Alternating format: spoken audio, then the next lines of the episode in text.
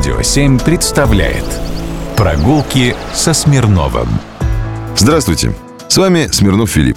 Есть ли особенный московский стиль в живописи? Правильно на этот вопрос ответят искусствоведы. Я же могу предложить вам прогулку в музей, где мы можем как-то начать приближаться к выяснению этого вопроса. Итак, нам в Щетининский переулок к дому 10 дробь 1, в музей Василия Тропинина и московских художников его времени.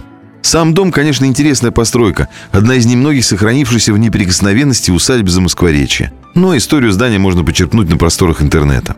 Сейчас здесь одно из самых значительных собраний произведений Тропинина, основоположника Московской школы живописи, любимого портретиста Москвы первой половины XIX века, а также работ выдающихся художников прошлого. Уж простите мне этот шаблон и штамп.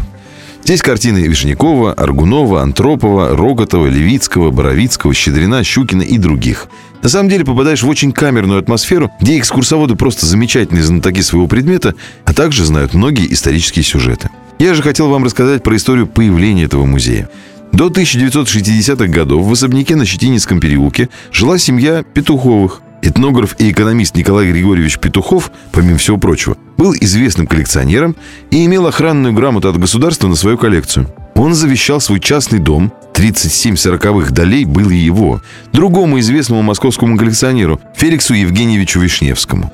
Этот энтузиаст-собиратель с непростой судьбой, две конфискации, репрессии, ссылка, происходил из дворянской семьи. До революции предприятие его отца участвовало в отливке фонарей к памятнику Николая Гоголя на Гогольском бульваре, например. 8 января 1969 года было принято решение исполкома Моссовета о создании музея Тропинина как филиала Останкинского дворца музея творчества крепостных.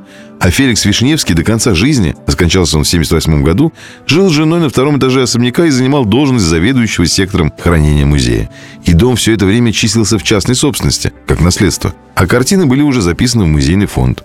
Я уже говорил, что Вишневский часто попадал в истории. В середине 60-х годов Компетентные органы снова им заинтересовались. Вышла в английской газете статья о части коллекций, выставлявшейся Вишневским в одном из музеев, и оцененной авторами статьи примерно в 2 миллиона фунтов стерлингов. Было открыто дело о взятках в комиссионном магазине на Арбате, через который многие коллекционеры продавали и покупали предметы искусства. И где часто бывал Вишневский.